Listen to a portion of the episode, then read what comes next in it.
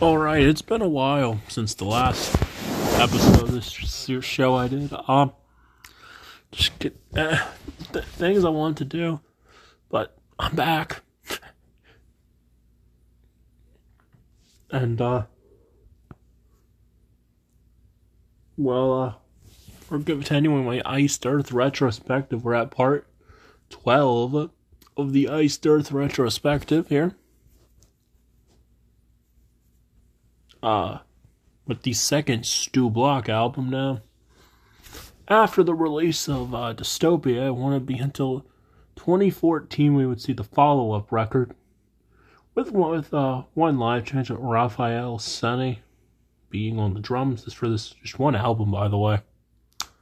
I've only heard this one time before this review.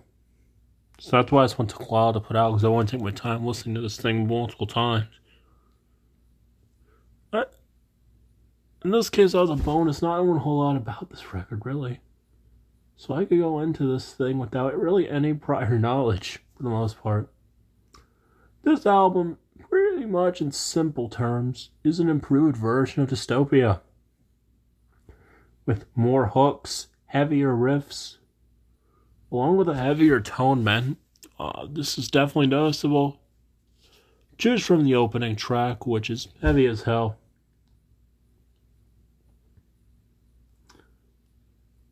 With some uh, heavy downpicking from Jon Schaffer here.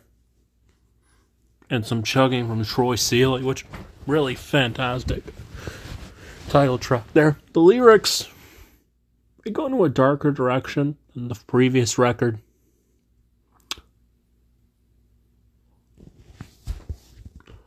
With examples being and this shall be the plague which the gods will strike the people. I mean, that's just one line, but a lot of really dark lyrics on this record, surprisingly. Vocally, this I would say is Stu Block's best work with Iced Earth. Especially, yeah, he especially stands out on the title track. Uh, Among the Living Dead, that's a really good one. Democide, that's a fun one. The End, question mark, which is pretty good too.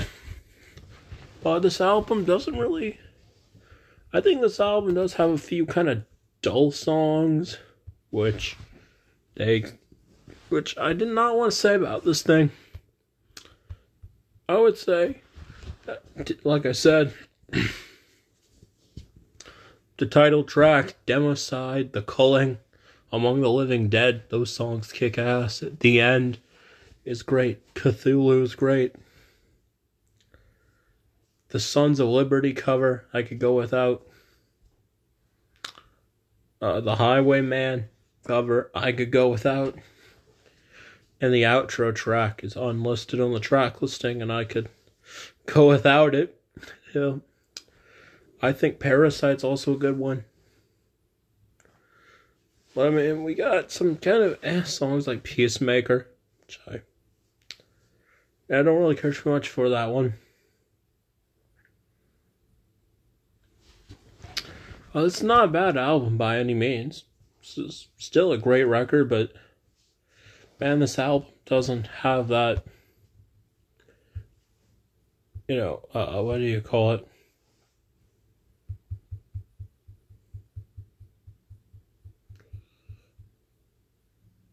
Uh,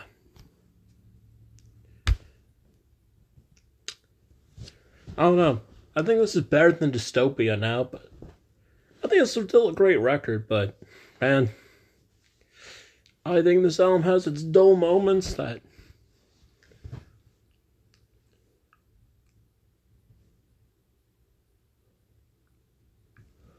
you know could have been done better. But I mean, mostly a great record here. So.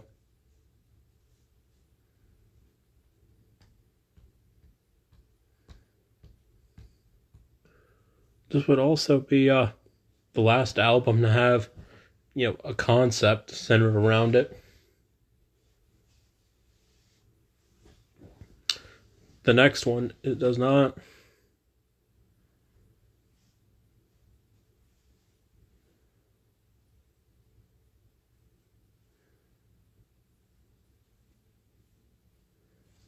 I would say this record is definitely not bad.